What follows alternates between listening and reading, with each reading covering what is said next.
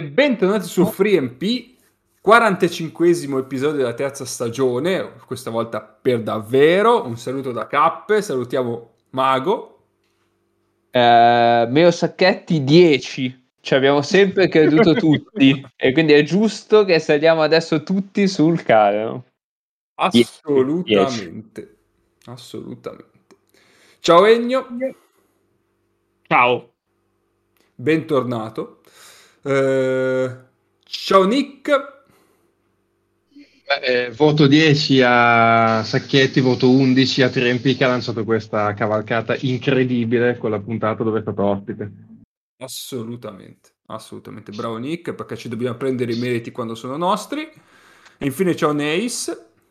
Ciao a tutti, io invece saluto tutte le persone che c'erano a Torino 5 anni fa e ieri sera hanno goduto doppio. Comunque io ho dei saluti.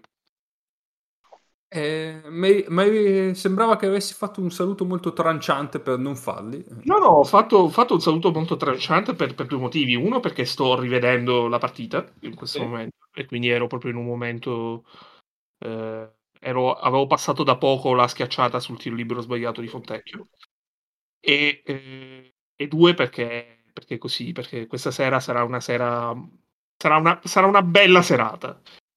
Allora, io vorrei salutare, prima di tutto, tutte le persone che negli anni mi hanno rotto i coglioni dicendo che portavo sfiga. Perché queste però non ce la faccio a scriverle tutte. Sono tanti. Mago, non sono un foglio a parte, ho paura. Però loro sanno chi sono. E in fondo la serata di ieri è soprattutto merito vostro. E poi vorrei salutare tutta la gente dell'organizzazione a Belgrado, tra l'albergo, il centro media e tutto quanto, perché soprattutto hanno avuto molta pazienza nei miei confronti per 36 minuti su 40 della partita di ieri, ovvero tutte le volte che è risultato un canestro d'Italia, poi tutti i canestri fino alla 30. Quelli che non t'han menato, diciamo. E poi, io ho appena avuto un'illuminazione. Dopo la critica di Polonara ho smesso perché temevo veramente che avrei fatto la fine di Mazzone, che va a mandare tutti a fanculo, oppure dei calciatori che escono dal campo facendo il dito medio. Io ti ho appena immaginato come Marco Violi quando hai detto, soprattutto merito vostro, ma non vostro, gli ascoltatori. Così, io uno non ti ho offeso per calmarsi.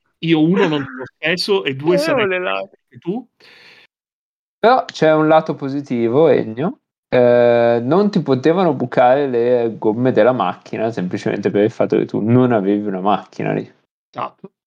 E poi la terza categoria di saluti, che questi comunque non rientrano in classifica, la terza categoria di saluti è a tutti quelli che ci hanno creduto davvero sin da prima del primo giorno come me, e voi sapete chi sono, chi siete. Nessuno, quindi. No, ci sono dei nomi che ci hanno creduto. Non so se ci ascolteranno questa puntata, magari sì, però non lo so. Ho una domanda a te. Paolo ci credeva, ma dall'altra parte, quindi vabbè, non stiamo lì a... abbiamo vinto Belgrado. Perché... Esatto, non stiamo lì a precisare. Paco ci credeva? Rientra Paco in questi saluti?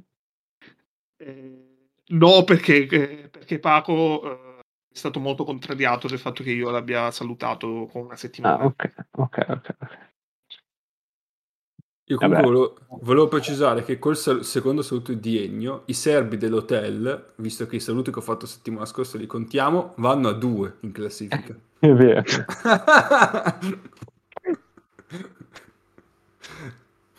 Ma Mago, visto che Ennio ha finito, io posso consigliarvelo comunque. Molto bello, ottime recensioni. Hotel Valganna?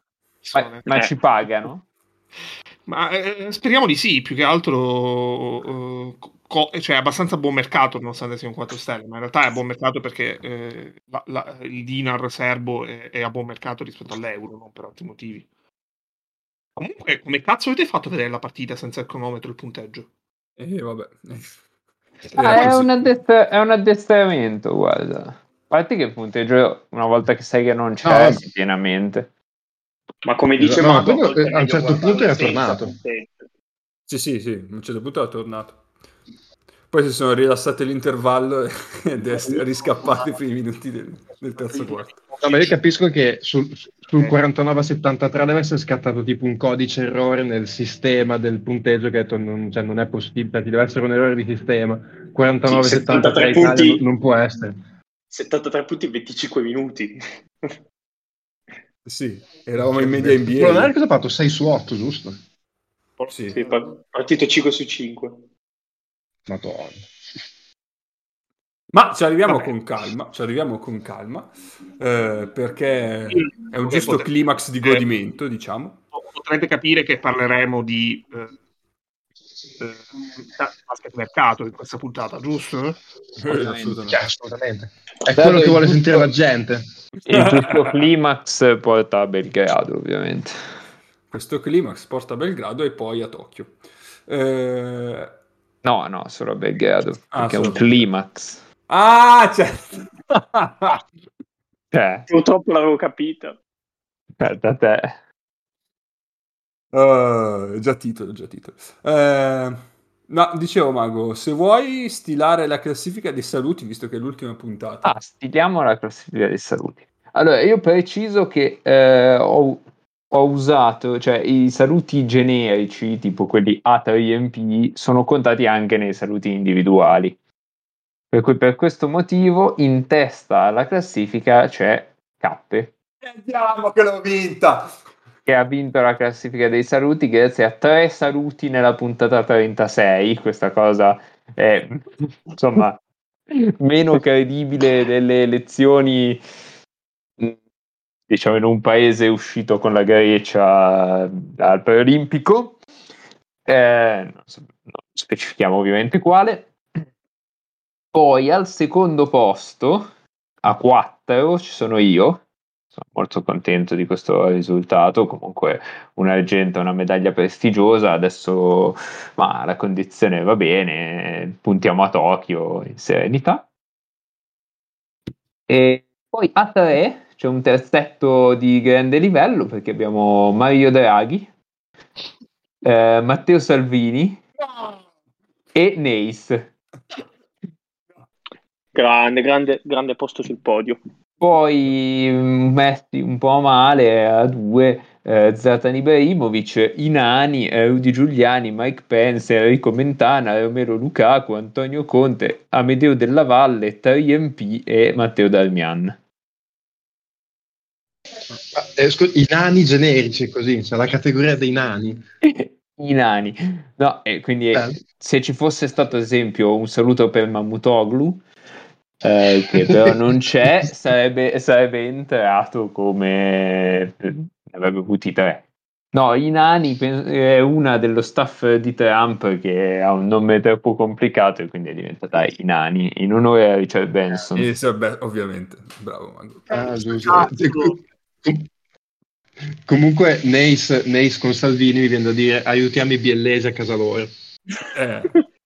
Allora, io gli sposterei la casa in lunga. Africa, cioè proprio direttamente più lontano possibile da noi. Allora Nick, sarà una serata lunga e complicata intrabiellese stasera, quindi penso che io ho appena scoperto di non parlare e crega al contrario. Io dopo 3 stagioni mi sono reso conto che Jark è Craig al contrario. Vabbè, vi do questa notizia così che vi rallegrerà un po' questa notte di luglio. Va bene, allora direi di fare di dare spazio all'altra rubrica di Mago, ovviamente. Che è l'istituto, e poi si passa a parlare, ahimè, di basket, di Mago. Sì. È successo. Playmaker, centro, la famosa asso play pivot.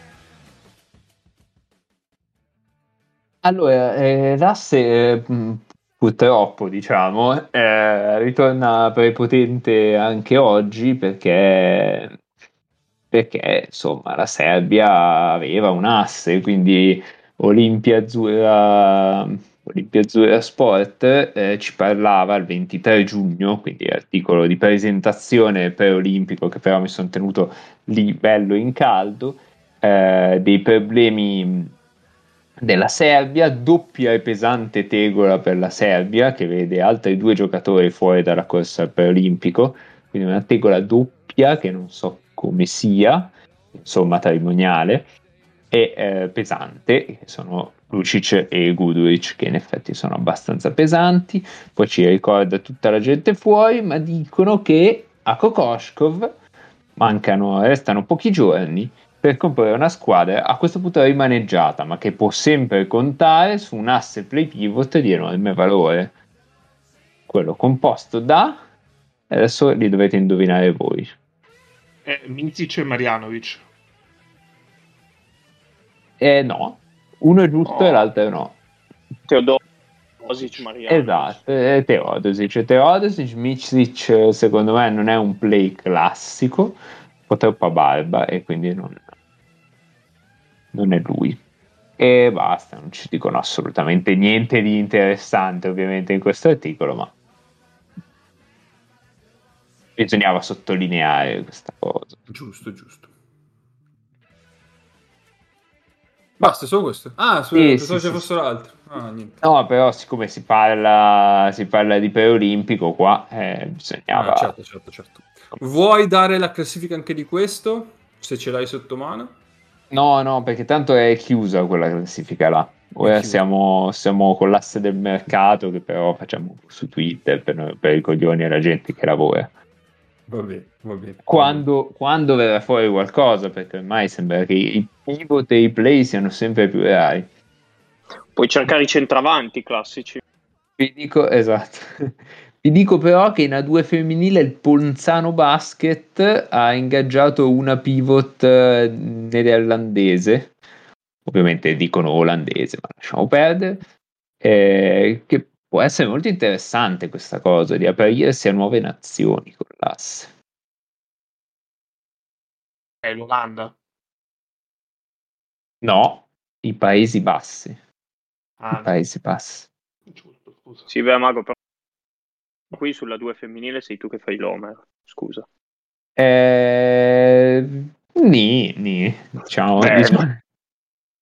Diciamo che ho tifato con alterne fortune. Prego, possiamo parlare di basket adesso. Possiamo passare di basket.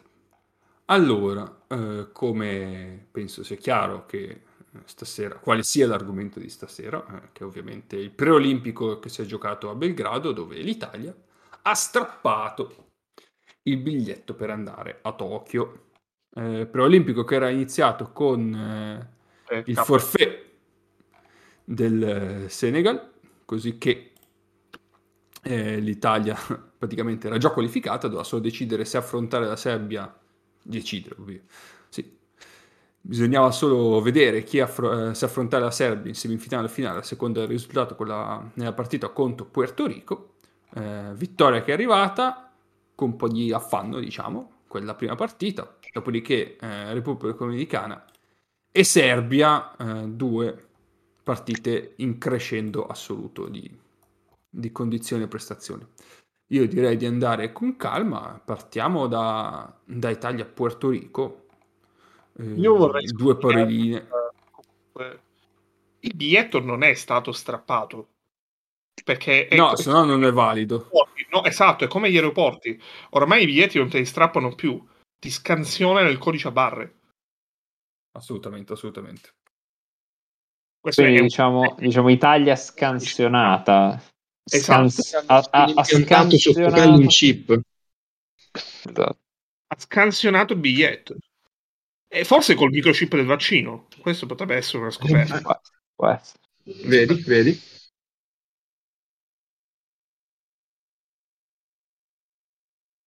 Vai Ennio, raccontaci Italia-Porto Rico. Italia-Porto Rico...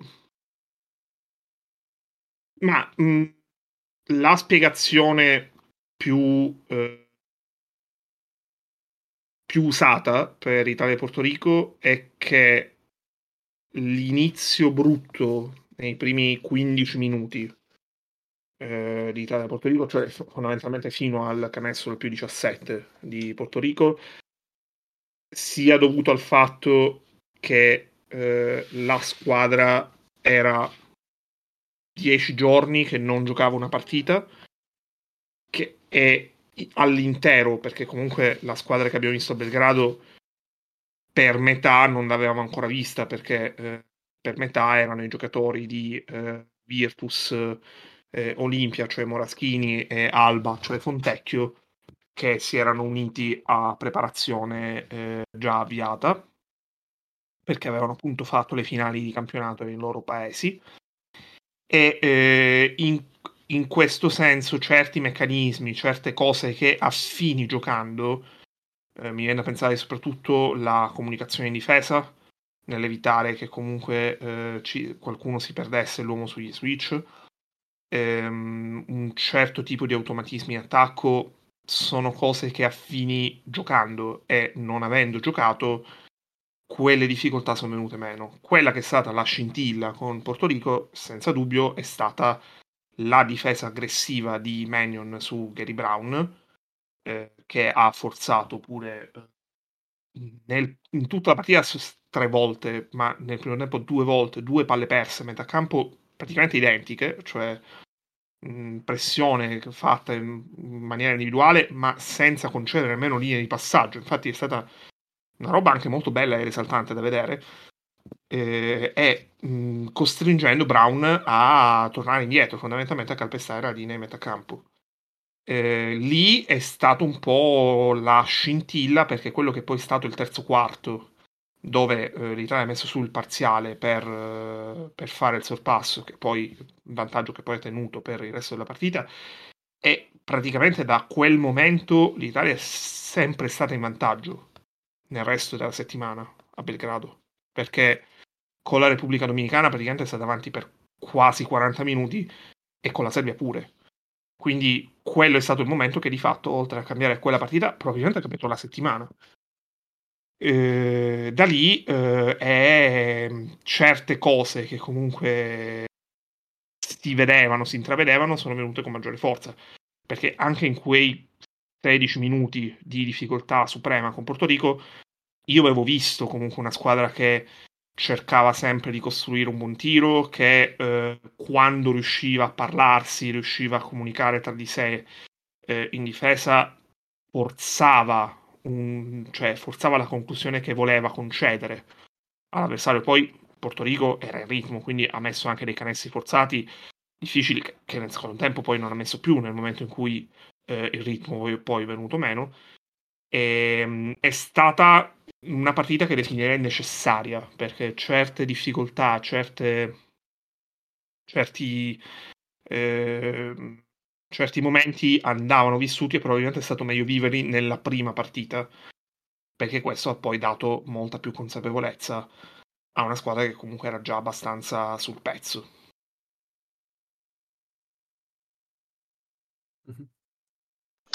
Io non ho visto la partita, se non acceso, ho visto il 19-0, ma per puro caso non posso dire di aver visto la partita, però ho apprezzato moltissimo quando Jerry De Rosa citava tutti i nomi delle squadre dove giocavano i giocatori di Porto Rico. Quello è stato un momento dove ho apprezzato molto, molto. Non potrei aggiungere. Non ho dubbi che i Vaquers de Bayamon, eccetera, abbiano conquistato. Assolutamente. Sì, allora, come diceva Ennio, dai, lo switch, cioè ci siamo attivati, diciamo, dal punto di vista difensivo prima di tutto, perché primi 2 quarti comunque, quando Porto Rico era scappata in avanti, sì, avevano messo anche tiri, alcuni magari forzati, però tante volte non si erano ritrovati smarcati per passaggi sotto i blocchi o malcomunicazione. Dopodiché anche con l'entrata di Mannion, che ha messo una diversa pressione sulla palla, il registro generale della squadra è cambiato. Altro? Sì, sicuramente la pressione di Mannion sulla palla ha tolto spazio, e soprattutto spazio da attaccare ai loro esterni, ed è stato fondamentale nel momento in cui non c'era Paiola, perché Paiola lì è quella la partita in cui si fa male subito, giusto? Sì. E quello è il problema, nel senso che questa squadra funziona se, e l'abbiamo visto con la Serbia, se può mettere una pressione costante sulla palla, lavorare sulle linee di passaggio, andare in transizione il più possibile. È una difesa che si apre e si chiude molto facilmente, perché tutti gli esterni, cioè tutti i giocatori in campo sono in grado di fare un close out e tenere due palleggi, proprio per come è costruita la squadra, e però si va sotto fisicamente dall'altro lato, no? Quindi se riesce a mettere quel tipo di pressione sulla palla e a rendere tutto più difficile, improvvisamente la squadra ha iniziato a girare e poi non ha più smesso, perché di fatto poi anche quando Mannion usciva quel livello di attività è rimasto. In quella stessa partita direi Michele Vitali su tutti è uno che ha dato quel contributo lì, magari non esattamente sulla palla, ma sul primo passaggio, sul ricevitore del primo passaggio, sull'attaccante del secondo pick and roll. Una cosa che tra l'altro su Paiola, io non so se si è visto in televisione, ma lui si fa male in un modo abbastanza assurdo, cioè lui... Sono tornati indietro a rivederlo tipo 3 o 4 volte e penso di aver intuito qualcosa. Vai. Lui, l'impressione che ho avuto io è che praticamente a un certo punto gioco fermo, lui torna a metà campo e credo metta male proprio camminando. No, si fa male Paiola. Ok, allora quella cosa magari ha accentuato, perché io non mi ero accorto che si era fatto male prima e ho visto all'improvviso che lui a un certo punto, dopo che aveva messo aveva proprio appoggiato male il piede, e da lì è iniziato, cioè praticamente è crollato per terra. Si fa male, mi sembra che prenda un colpo con il muscolo in estensione nel momento in cui l'Italia perde palla, cioè comunque nel momento in cui l'azione diventa difensiva, finisce su una rimessa fuori dall'area. No, l'Italia lì perde palla, poi gli fanno un fallo e poi lui si chiama time out. Ok, allora ci sono ed è lì. Sì. De Paul direbbe sulla conversione della... Riguardando, sto accorgendo che una cosa su cui gli arbitri sono stati molto permissivi ieri sono stati i passi. Sono una quantità di passi in partenza da parte di entrambe le squadre. Anche quello di Tessitori, quello schiacciato in contropiede, quello lì è... Secondo me, io quello lì non pensavo, cioè mi sembrava veramente... proprio palese, o l'ha fatto, cioè, con talmente tanta nonchalance che nessuno l'ha fischiato, ma mi sembrava un passo incredibile a me quello lì di Tessitori in contropiede. Sì, ma quello poi ho visto Dobrić contropiede sotto canestro sui Mannion. Siete sicuri? Perché il contropiede ormai non dico si possa fare qualsiasi cosa, ma quasi. No, fa un terzo tempo che dove fa un passo in più. Quindi vale. No, un passo in più rispetto a quello concesso già permissivo. Sono 4, non 3. Sì, no, infatti nel momento in cui schiaccia ci sono tipo 4, cioè tipo tutta la Serbia, cioè, si gira verso l'arbitro facendo, cioè, abbastanza sicuri che arrivi il fischio. Lì sinceramente sono rimasto così anch'io, perché lui è partito, ha fatto primo, secondo passo, sul secondo passo e tale, adesso tira una roba contro il tabellone perché è fuori controllo, e a quel punto lì secondo me ho detto vabbè, senti, io faccio un altro passo. Vediamo cosa succede, perché non abbiamo fischiato niente, sta bene così. Ma quello si può fare, cioè tu puoi mettere giù i piedi 3 volte e poi andare su. Quello è il problema. Da regolamento sei... perché dici che ormai lo lasciano fare. No, da regolamento, passo 0. Ma c'era già stato il passo 0. C'era già stato il passo 0 oltre a quelli che ha contato Nick, però vabbè sì. Quello che secondo me è veramente clamoroso, ma sono a metà secondo quarto adesso, è quando Dobrić si prende il fallo sotto canestro in contropiede da Mannion.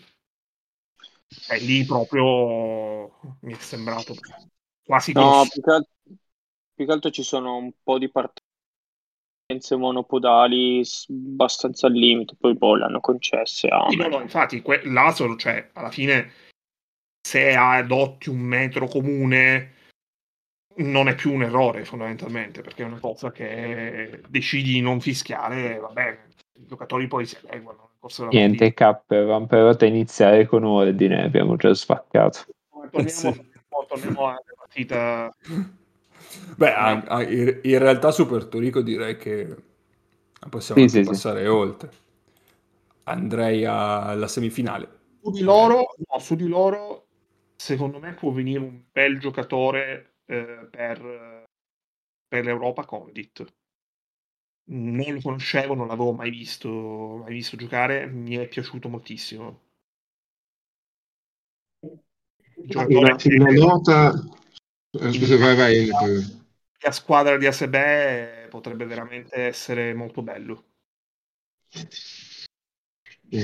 No, dicevo, loro comunque hanno 2 o 3 giocatori non male, perché hanno Gary Brown, Gian Clavel che non è male, poi avevano anche Colpineiro del VEF Riga, non sono una brutta squadra. Loro secondo me già da quella partita lì si è visto tantissimo la difficoltà che fa, spesso in difficoltà contro giocatori di un certo livello, è andata in grandissima difficoltà contro Gary Brown. Io poi non so se in finale non ho giocato per premi fisici, ma mi pare di aver capito di no. È chiaro che pensarlo contro Micić e Teodosić, poi hanno detto che Micić praticamente non ha giocato e Teodosić ha fatto molta fatica, però capisco anche che magari Sacchetti non si sia preso il rischio, vista anche la fatica che ha fatto contro Gary Brown, che è un buon giocatore assolutamente, però ecco, non certo a quel livello. Sì, difatti spesso ha giocato anche la semifinale, poi in finale penso sia stata scelta tecnica, appunto. Spesso ha fatto molta fatica. In realtà in tutte e due le metacampo, quella è la cosa abbastanza, come dire, impressionante e inquietante, che ti fa un po' pensare, perché dietro quella partita è iniziata quando è entrato Mannion al posto di Spissu e davanti c'è anche il fatto che per come è costruita la squadra tu hai bisogno di un giocatore che prenda tanti possessi in quella posizione lì, perché nessun altro crea dal palleggio o quasi in questa squadra, quindi hai bisogno di qualcuno che crei dei vantaggi e che si giochi tanto uno contro uno. Ora forse non era al 100% fisicamente, mi pare di averla letta sta cosa, poi non so quanto sia vera e quanto no, però diciamo il dubbio rimane, ecco. Mm-hmm. Sì. La semifinale direi che si va abbastanza rapida. Repubblica Dominicana scarsina forte. Sì. Sì, difatti partita totalmente in controllo fin dall'inizio.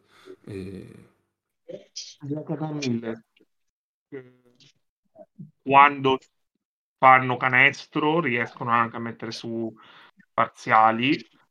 È successo più con la Serbia che con noi, ma perché con noi comunque hanno fatto poco canestro a inizio partita, mentre con la Serbia hanno fatto abbastanza canestro in secondo quarto, dove hanno segnato qualsiasi cosa praticamente, e quindi quella cosa, cioè la differenza è che in quella partita se la sono giocata fino a 7 minuti alla fine, con noi non c'è stata partita, tranne 2 minuti in cui avevano recuperato 10 punti, ma dopo quei 2 minuti c'è stato il 31-2 di parziale dell'Italia che ha chiuso tutto fondamentalmente. Vediamo che già anche in questa partita secondo me l'Italia ha dimostrato una volta di più come, cioè, non è necessario essere alti per essere fisici, cioè, e questa partita secondo me si è visto molto, cioè, per quanto ci fosse poi una grossa differenza anche di talento, però l'Italia, per quanto no, storicamente no, manca il lungo dominante, manca tutto quello che è, però è stata una squadra estremamente fisica, con tutti, anche con i giocatori. Fontecchio e Tonut sono giocatori che comunque hanno della prestanza fisica, però anche i giocatori che magari hanno meno taglia fisica sono stati, cioè, aggressivi fisicamente con gli avversari. Quello secondo me è stato una delle grosse chiavi, anche una delle chiavi di una partita come la semifinale, dove c'era grossissimo divario, però tu aggredendoli, cioè, hai chiuso da subito ogni discorso, che comunque, e direi che questi preolimpici qua l'hanno abbastanza confermato, cioè è meglio non rischiare in queste partite qua, come anche sarebbe meglio non organizzare i preolimpici, ma questo è un altro discorso. Però cioè, comunque tu con questo tipo di aggressività che ha messo sull'Italia hai dimostrato ancora una volta che per essere fisici non hai bisogno di Marjanović, anzi per assurdo, e poi ci arriveremo, avere un Marjanović può essere una limitazione non da poco. Sì, concordo. Prima della finale prendo un attimo in prestito il discorso di Marjanović, che lanciano uno spunto che poi sicuramente toccheremo. Secondo me Marjanović per la Serbia è stata una limitazione, perché la Serbia, anche per il fatto che comunque Micić, Bjelica e Kalinić su tutti hanno avuto problemi fisici tutta la settimana, Micić poi in finale si è proprio rotto del tutto, e è stata costretta a giocare molto su Marjanović, quindi non ha avuto nemmeno la possibilità di costruire, coltivare cioè alternative dal punto di vista proprio dell'impostazione in attacco, perché si sono sentiti smarriti quando comunque Marjanović è stato totalmente fuori dalla partita. Poi nel quarto periodo Petrušev ha trovato ritmo, ma ci arriveremo. Sì, ma passiamo pure alla finale, che tanto sulla semifinale direi che... Sono 3-14 a fine del secondo quarto, Fontecchio e Lunetta per due tiri liberi, quindi ancora devo vedere la raffica. Grazie, aggiornaci su come va a finire, per favore. Vediamo se cambia il risultato sto giro. Esatto, vediamo se sulla Rai si è visto qualcos'altro. Arrivare sincronizzato al momento in cui parliamo del momento in cui sono veramente scoppiati di testa al momento in cui lo vedo in... Allora, parliamo un attimo di quando sono scoppiati di testa alla Serbia. Sì, dai. No, dai, secondo allora, me comunque sì, vai. No, si collega al discorso che facevamo ieri io e te in contemporanea, Kapp a fine primo quarto abbiamo detto più o meno in contemporanea, se non fosse che la Serbia saremmo esaltati, ma perché comunque anche in sto preolimpico, cioè diciamo che l'atteggiamento medio con cui la Serbia si è presentata in campo bene ma non benissimo, cioè, e questa è una cosa che si è riproposta anche dopo i mondiali. Cioè io non so se sia un problema di rapporti interni, di attitudine loro, non lo so. Però a me comunque ieri la Serbia ha dato un po' l'idea di entrare in campo per dire vabbè senti, ci arriviamo piano piano su sta partita. E secondo me in sta partite qua il rischio che ti prendi a fare una cosa del genere è che è una squadra che comunque l'unico modo ha impostato la partita nell'unico modo in cui potevi impostarla, cioè speriamo di beccare la serata dove... facciamo una fiondata a 3 punti in attacco, poi difende molto bene l'Italia, specialmente nel terzo quarto, però di base l'idea era quella, cioè dobbiamo avere una serata dove da fuori la mettiamo moltissimo. Vabbè, una serata dicevamo, così dove arriva quel pezzo lì. Sì. Quando dicevamo il 10%, cioè la partita su 10 che tu potevi vincere è quella che hai fatto ieri sera, potevi vincere così e basta. E lì vai via di testa perché comunque cioè, sei un giocatore, secondo me in quel momento lì quando l'Italia mette quelle 5 triple lì ti rendi conto che non è più un momento che adesso la sistemiamo, cioè che ti sei messo in una fossa dove adesso non è così scontato che la rimetti in piedi sta partita, anche perché loro erano tornati avanti. Sì, no, vabbè, loro si erano messi avanti dopo il primo quarto 21-30 se non sbaglio, esatto, inizio la sfuriata di Anđušić, bravo Anđušić, sì, però c'è una cosa, Fontecchio lì fa 32-31 con un canestro pazzesco in step back cadendo indietro, un canestro sì. C'è una cosa comunque Nick che io aggiungerei al tuo discorso, è vero, ma dopo le 5 triple con cui l'Italia chiude il primo tempo c'è un intervallo. Cioè, loro usciti dall'intervallo hanno preso 21-4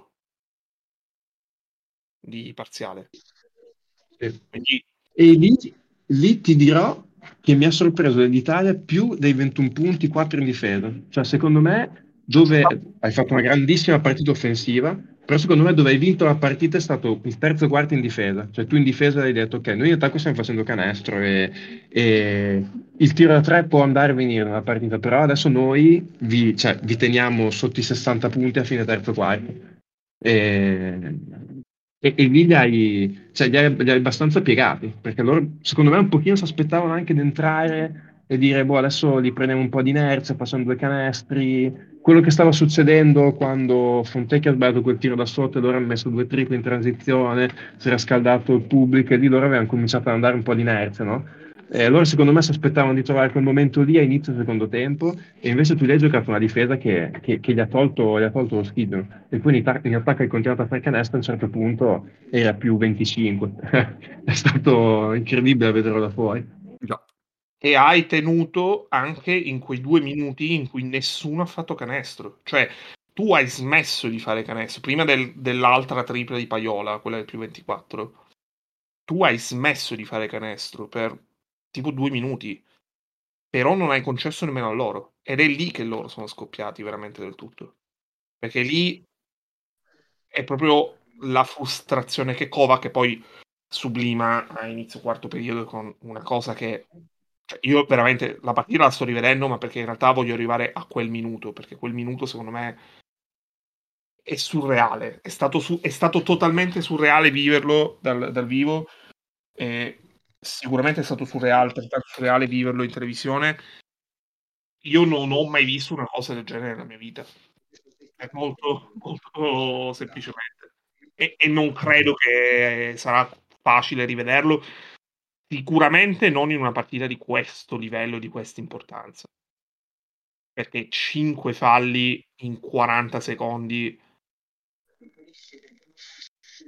Sì. Questa cosa c'è da dire, che gli arbitri sono stati molto bravi a fischiare tutto quello che c'era da fischiare, cioè non si sono minimamente fatti condizionare né dalla situazione né dal fatto che avevano già fischiato 3 falli in 30 secondi, né poi quando danno il tecnico ad Anđušić, penso, non mi ricordo più. Sì, perché fa il quarto fallo col tecnico che fa terzo e quarto, anche lì non è che dopo quel tecnico hanno cambiato modo di arbitrare, cioè hanno continuato ad arbitrare come stavano facendo fino a quel momento lì.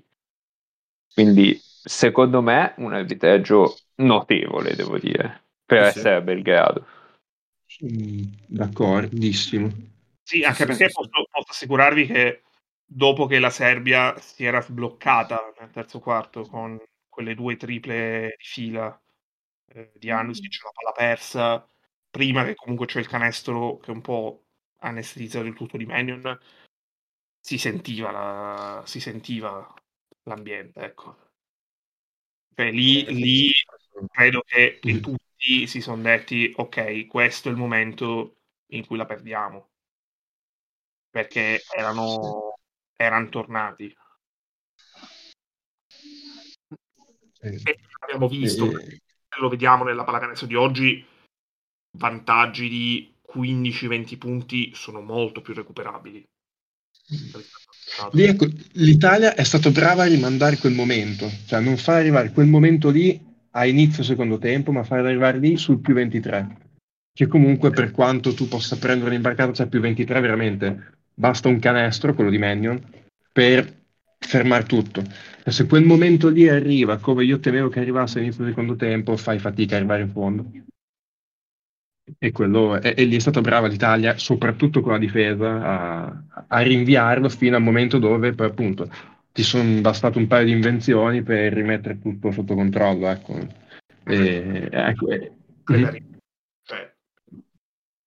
era abbastanza, cioè, era forse un eccesso di ottimismo anche ingiustificato pensare che non sarebbe arrivato un momento di quel tipo.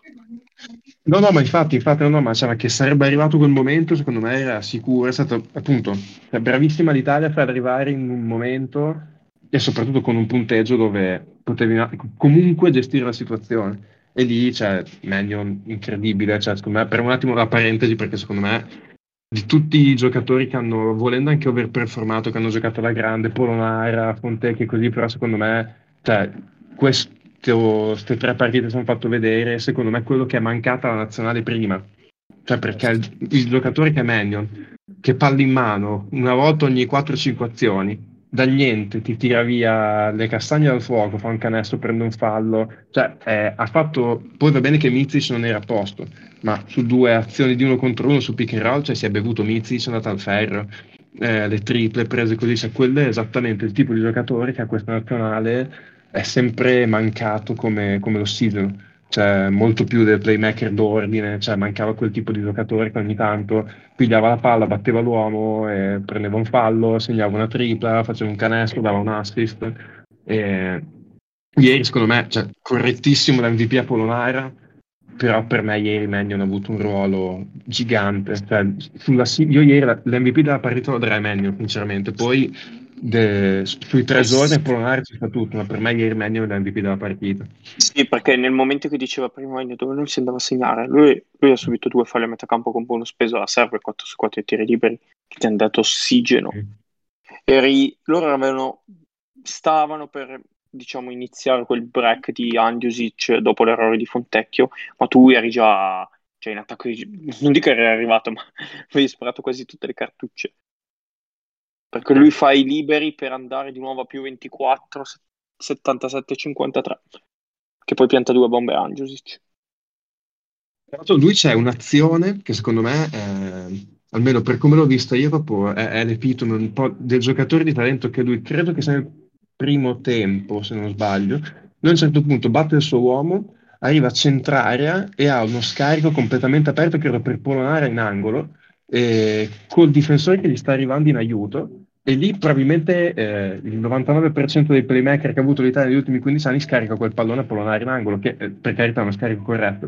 Lui invece ha una tale fiducia nei suoi mezzi che prende l'arresto e tira in faccia al lungo che arriva in aiuto e fa canestro, e sono due punti pesantissimi, ma che ti dicono anche, cioè, il livello di giocatore che è, la sicurezza che ha, e quanto pesa avere un giocatore così, che in quella situazione lì prende anche magari la scelta meno corretta, perché dopo lì lo scarica era completamente aperto, ma perché ha una sicurezza nei suoi mezzi, sa che quel tiro lì ce l'ha, e un giocatore così ha, cioè, un valore gigante per questa squadra, ma per chiunque. Cioè, oggi avere un playmaker che ti sposta a quel livello lì, peraltro poi complementato benissimo da Paiola, perché Mannion sa qualcosa che deve sistemare ancora, è 20 anni ne ha di cose, però cioè, dietro sicuramente magari un pochino soffre perché è leggero tutto quanto, e si cambia con Paiola che dietro è un cane, e quindi da quel punto di vista, se non altro, abbiamo rimpiazzata alla grande con la nuova generazione in playmaker, e secondo me, insomma, pensare che uno ha 20 anni, l'altro ha 22, per i prossimi 10-15 anni direi che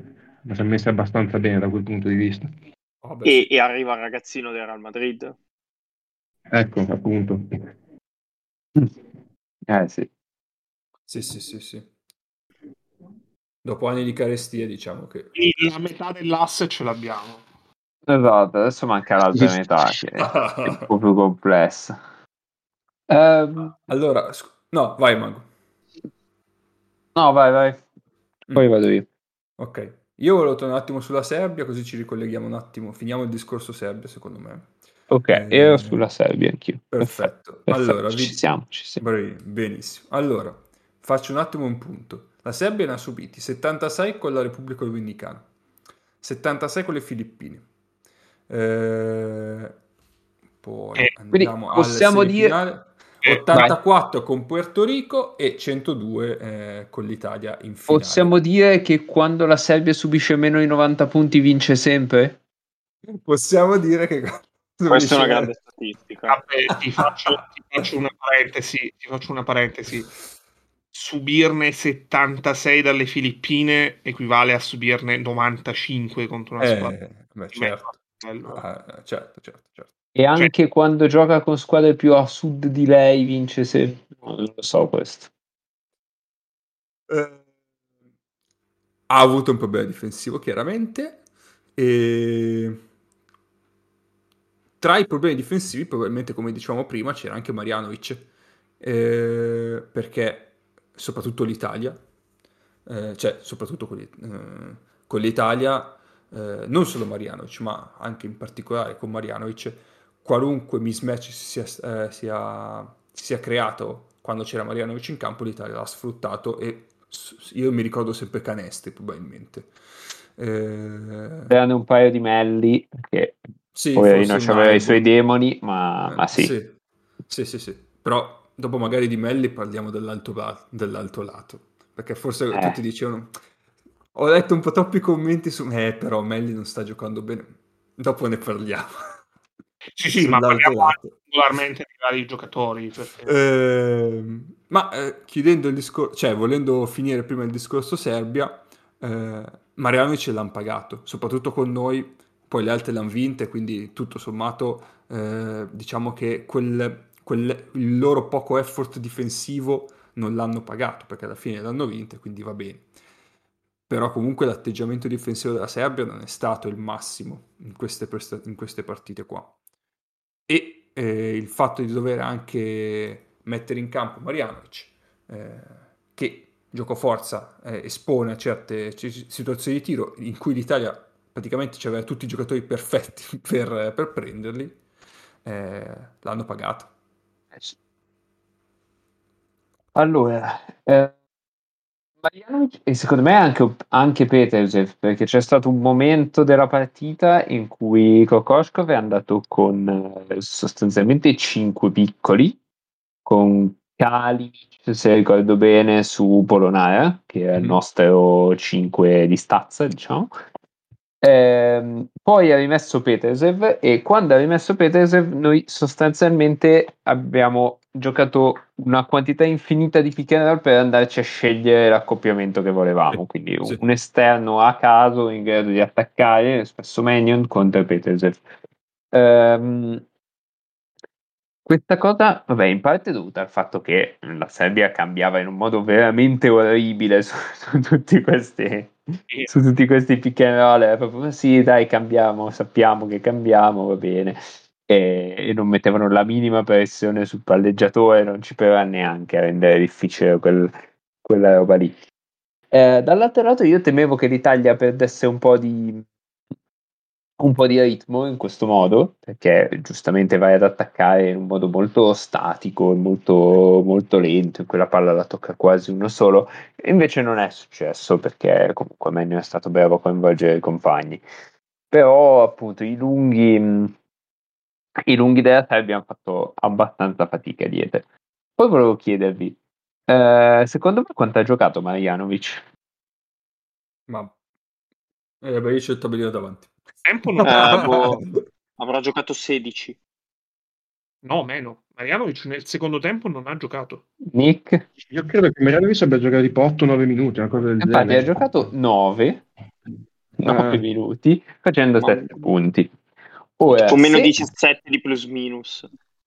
Sì, vabbè, ma altri hanno fatto peggio, quindi vabbè. Se vi avessero detto a inizio partita Marjanović giocherà pochissimo e Micić non sta bene, secondo voi di queste due squadre chi è la più forte? Secondo me è l'Italia. Sì. Perché praticamente... il punto è che noi adesso stiamo qui a parlarne e ci sta tutto come un'impresa, è chiaro, ovviamente a Belgrado, cosa della Serbia, eccetera, però poi se vai a vedere i giocatori che hanno giocato e quanto hanno giocato, l'Italia è la squadra più forte delle due. Sì, sono d'accordo. Sì, anche perché qual è il discorso? Il tuo merito è stata la prima cosa, perché comunque Micić non stava bene prima. Okay. Bjelica non lo so, ma va bene. Pure lui era abbastanza così, però appunto i dominicani avevano fatto sembrare che Micić e Bjelica si erano rimessi a posto, perché appunto hanno giocato una partita, Porto Rico ha fatto sembrare che si erano rimessi a posto, perché Porto Rico ha giocato maluccio sabato, ha giocato peggio che contro di noi. La cosa, ma tu hai hai creato le condizioni affinché Marjanović giocasse solo 9 minuti e l'hai fatto in una partita in cui Melli ha avuto problemi di falli. Perché Melli ha creato le condizioni perché Marjanović giocasse solo 9 minuti. Però nel secondo tempo Melli ha giocato molto poco, Tessitori ha giocato pochino perché pure lui ha avuto un po' di problemi di falli. Hai fatto tanti minuti, soprattutto quelli decisivi, con Polonara 5, e diciamo che tu hai creato le condizioni per cui Marjanović giocasse solo 9 minuti. Quindi cioè, è stato il tuo merito, è stato quello di aver reso la partita una partita dove l'Italia era la squadra più forte. Posso dire una cosa a riguardo, un ragionamento che facevo anche ieri, che non vuole assolutamente togliere nulla all'Italia questo, però per una volta, per una cazzo di volta, su ste partite secche ci ha girato bene a noi, nel senso che sì. Cioè, io penso, ovviamente, veramente le due partite che hanno segnato le nazionali precedenti sono la sconfitta con la Croazia e la sconfitta con la Lituania l'anno prima agli europei nel 2015, e sono due partite dove con la Croazia ce le ricordiamo tutti. Io mi ricordo anche solo Crono Simon, cadavere fino al giorno prima, che fa la partita della vita, più tutto quello che sappiamo, e quella famosa partita con la Lituania, se non sbaglio, c'è la tripla doppia di Kalinić, per quanto ne possa dire Mago. Voglio dire, hai detto Crono Simon e Kalinić, non hai detto Anđušić e Dobrić. Cioè, adesso voglio dire... No, vero. Scusa, vero. Mi è partito il lituanismo. Giusto. Però se non altro questa volta tu sei arrivato con la Serbia in tono minore per le convocazioni, con il giocatore che li avrebbe cambiati come Micić, che è arrivato che a quello che sono detto non stava in piedi, perché insomma Micić al 100% secondo me anche sulla Serbia avrebbe un effetto Efes, in questo non me lo toglie dalla testa nessuno, e tu comunque nel bene o nel male sei arrivato con tutta una serie di giocatori incredibilmente in palla, da Fontecchio a Polonara, lo stesso Mannion, Paiola, che mai così pronto, insomma tutti quanti. E soprattutto tu nella serata dove avevi bisogno di una serata dove facevi sempre canestro, hai fatto sempre canestro per una volta nella vita per una volta nella vita, e ci vuole anche quello poi insomma per sfangare queste competizioni qua. Per una volta ti ha girato quasi tutto bene, quasi tutto, perché poi non è che è stato tutto perfetto, però ti ha girato quasi tutto bene e sei stato bravissimo te ad essere pronto a cogliere l'occasione, perché poi insomma ci vuole anche quello. Però insomma dopo decenni di sfighe finalmente per una volta ci ha girato bene anche a noi. Sì, a mente fredda a dire mi gioco la qualificazione alle Olimpiadi contro un reparto esterni Dobrić, Anđušić, che sono bravissimi, infatti hanno fatto i partitoni. Anđušić ha fatto una stagione della Madonna a Burg, di Dobrić avevamo detto in sede di presentazione di Prolimpico che era un giocatore in netta ascesa, però e non è giocare contro Bogdan Bogdanović, Gudurić, Kalinić al top, Micić, Jovic. Vabbè, sì, l'ultimo Jovic malino, però non è che Avramovic ha fatto sto partitone. Appunto. Cioè, io a un certo punto ho guardato negli occhi Kokoškov da casa mia e dicevo ma veramente non c'è nulla di meglio di questo Avramovic messo così, e poi mi sono messo a fare il conto di quanti questi ne avessero fuori in quello spot lì, e mi sono risposto che evidentemente no, e un po' mi stupiva che questi si presentino con Avramovic che se non ricordo male ha giocato nella stessa squadra di Alessandro Gentile fino all'altro giorno e sono pure retrocessi, ecco. E poi a noi è girato bene che Bjelica l'ha cannata clamorosamente, sì. è stato il Bjelica dove decide di tirare da 8 metri scazzato e non fa neanche la point forward, quasi poi la point tutto fa Bjelica lui buona. A livello FIBA Bjelica poteva giocare da 5 e metterci in merda tutto. Però Bjelica Melli secondo me è un accoppiamento che va pari. Mi sentite? E ieri però è stato in negativo. Vagamente. No, esatto. Cioè, ti dico, quando facevo il ragionamento qual è la squadra più forte, per me Bjelica e Melli sono pari.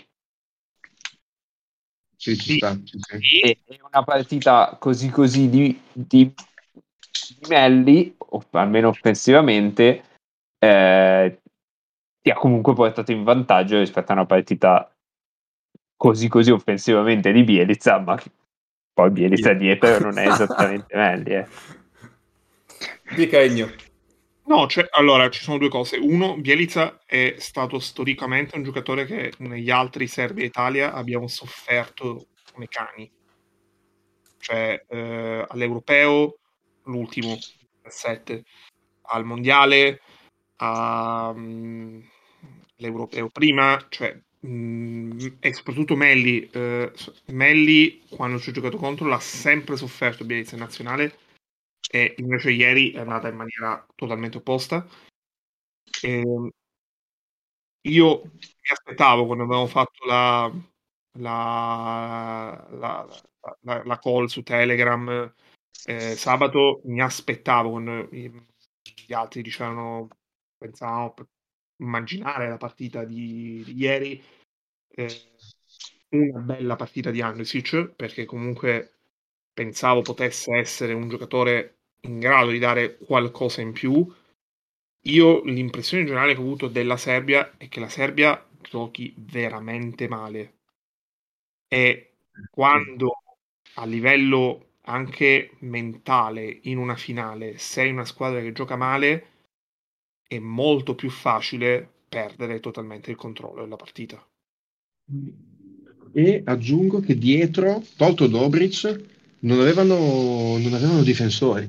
Cioè, allora con noi la loro strategia più o meno è stata: noi vi chiudiamo l'area e vi facciamo tirare da tre, che è un po' rischiosetta comunque come strategia a un certo punto, anche perché allora sul perimetro saltavano veramente come dei birilli, e non sono riusciti a costruire nessun tipo di difesa, vuoi per atteggiamento, vuoi per quello che vuoi, però come avete detto voi ha subito tantissimo in difesa, perché anche lì però se prendi il roster, togli Dobrić, metti Micić nelle condizioni in cui era, allora effettivamente dei difensori competenti non ne avevano, e l'hanno pagato tantissimo. Quante volte siamo andati al ferro con Tonut e Mannion? Perché loro non ci tenevano gli uno contro uno, nel primo quarto sono riusciti dalla tua debole a staccarsi e arrivare a contestarci qui con le penetrazioni. Nel secondo tempo loro non ci ha mai tenuto in uno contro uno.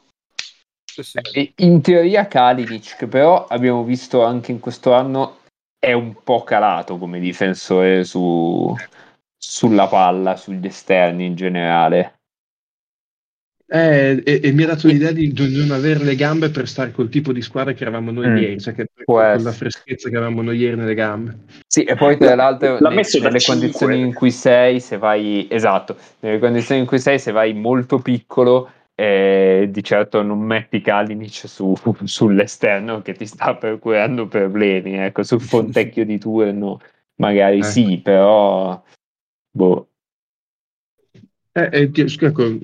Anche qua faccio un gancetto, ma cioè questo Fontecchio di queste tre partite, prossimo anno ci mettiamo dei soldi su come giocatore sorpresa della stagione dell'Eurolega, perché se è quello che è stato queste tre partite bisogna andare a prenderlo subito e dargli possessi in attacco il prossimo anno.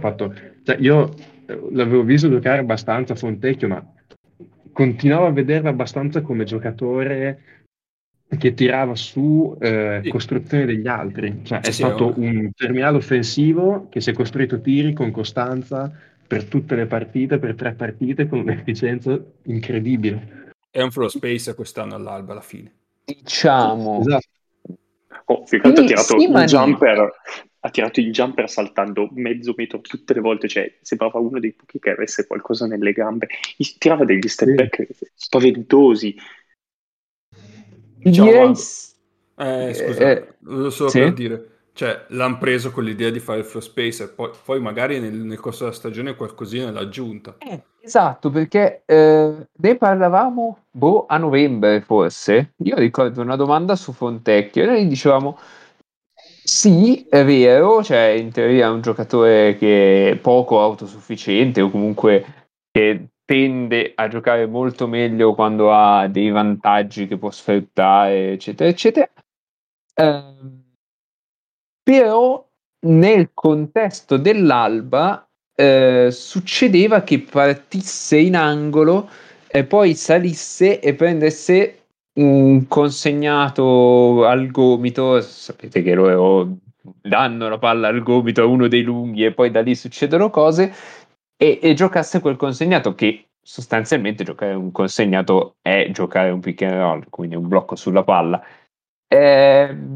Quindi sì, è vero, ma diciamo che un principio di, come dire, di transizione, anzi di conversione, per citare De Paul, a giocatore un po' più creativo, un po' più con palla terra, uno o due palleggi, non di più, per carità, però si era intravisto. Poi è chiaro che lui rimane un giocatore principalmente di volume, probabilmente un tiratore di volume, e vabbè, se il volume poi è supportato da certe percentuali diventa una roba improponibile. Dall'efficienza. Esatto, cioè diventa immarcabile. Non lo so, non so cosa diventa, non ho parole per dirlo, ma insomma, quello è il concetto. Sì. Poi diciamo prima, parlando un po' dei giocatori italiani, dai, perché di Serbia ne abbiamo parlato. Ci piace Fontecchio a Baskonia, vero Mago? Sì, perché è alto esattamente come tutti gli altri giocatori di Baskonia, e quindi veniamo tutti in riga per le foto. Esatto. Adesso bisognerà lavorare un po' sulla capigliatura perché sia bene in linea con quella che chiede Aitis, perché... Sì, perché andando via Henry e Diop, quindi si sfasa il quintetto, si può... Sì, assolutamente. Diciamo, riduciamo la varianza dell'altezza del quintetto. Esatto. Bravo Marco, bravo. Parliamo dell'altro, diciamo, dei tre che... Di Mannion abbiamo già detto, di Fontecchio abbiamo detto, direi di parlare un po' di Polonara. Cioè di Jack Galanda coi tatuaggi che tira di sinistro. No, come ha detto il bro, a killer Polonara. Allora, dunque... Allora, il dubbio su Polonara, per quanto mi riguarda, rimane. Nel senso che per l'anno prossimo andare in un contesto molto diverso da quello di Baskonia, come il Fener, è un...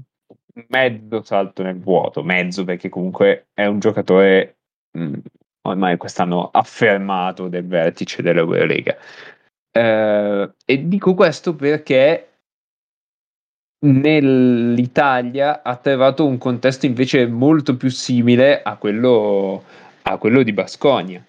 Cioè l'Italia di ieri era fondamentalmente una squadra con un creatore di gioco e basta, e tanti giocatori che possono tirare, che possono uscire dai blocchi e mettono palla per terra facendo uno o due palleggi al massimo, offensivamente. Difensivamente una squadra che ti aggredisce su ogni pick and roll, no? Perché per forza di cose, siccome lui deve fare il 5 di quella squadra lì, altro da fare non c'è. Eravamo sprovvisti di grandi lampioni. Esatto.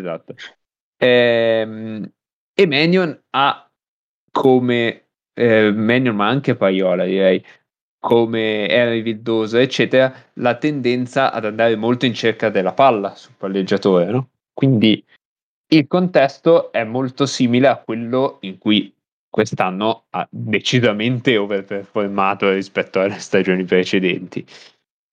Quindi secondo me è un parallelo che ci può stare per alcuni versi, e penso che abbia fatto bene esattamente come ha fatto bene in tutta la stagione.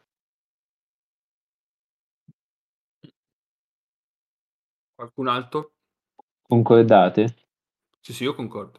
A me quello che ha fatto veramente impressione è l'avevo, cioè è un aspetto che avevo visto nel corso della stagione di quest'anno, ma vederla anche trasposto in una situazione diversa, anche se, come Mago dice, anche giustamente il contesto tecnico era abbastanza paragonabile, è stata la totale e completa fiducia nei suoi mezzi, capacità di prendere sempre la decisione giusta, leggere molto bene le situazioni. E certo, la vita è molto più facile quando segni 6 su 8 da 3, e tra l'altro uno dei due errori è una spingardata a fine del terzo quarto, però quelli che ha segnato sono stati pressoché tutti tiri puliti, costruiti in maniera pulita, e anche perché lui si è messo nella situazione di arrivare a quel tiro pulito. E questa in realtà è una cosa che ho visto anche nelle altre due partite, perché lui fa la prima partita in cui fa molto canestro ed è l'unico a fare canestro per pressoché tutta la partita, cioè lui fa canestro anche quando la squadra fa abbastanza difficoltà, un po' anche Fontecchio, ma lui soprattutto. E contro la Repubblica Dominicana segna di meno, perché segna abbastanza di meno, perché comunque gli unici due in doppia cifra sono Fontecchio e Tonut.